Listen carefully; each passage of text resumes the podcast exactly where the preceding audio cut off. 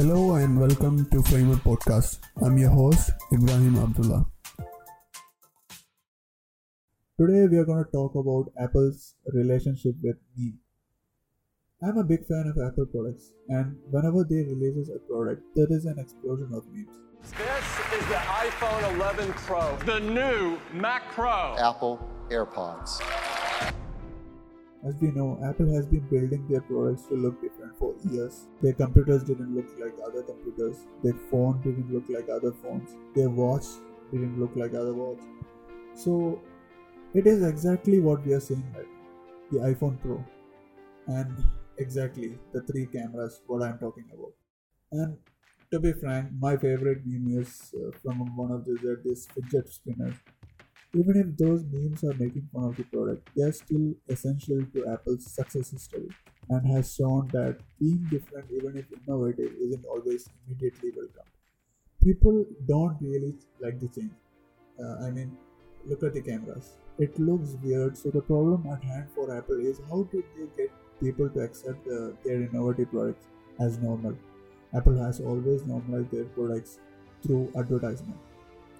So when we talk about the timeline, when the iPhone launched 12 years ago, the ad wasn't centered around the science behind making the iPhone or what went to it. It was centered around a word that everyone around the world knows. Hello. Hello. Hello. Hello. Now, for example, fast forward to the last week's uh, launch, and even Apple's ad today is not centered around the metrics behind the phone. It's really talking about our day-to-day life. For example, you can see in the video showing a coffee spilling on the phone, or the phone in someone's purse getting rattled around, or a cat knocking over the phone. All of these means increase the rate at which these Apple products. The more we see them, the more normal they become. Apple is sex. We want to signal how elegant, how smart, how creative we are. This isn't a phone. It's my attempt to signal to women that if you mate with me, your kids are more likely to survive than if you mate with someone carrying an Android phone. When I first saw someone with the AirPods, I thought this was like the dumbest thing I would never ever seen, and now, now I'm like I'm using it, and I actually love them. For example, now take the three cameras on the iPhone Pros. People said it looks like a razor, it looks like a stout hope, and if they are making fun of the camera, they're still feeding into Apple's core advertising principles and putting their innovative design up next design next to things that are comfortable. So before the phone hits the shelves, before we even watch the keynote or the ads, or even the reviews from the YouTubers, we would already seen upwards of 50 to 60 memes informing us about the phone.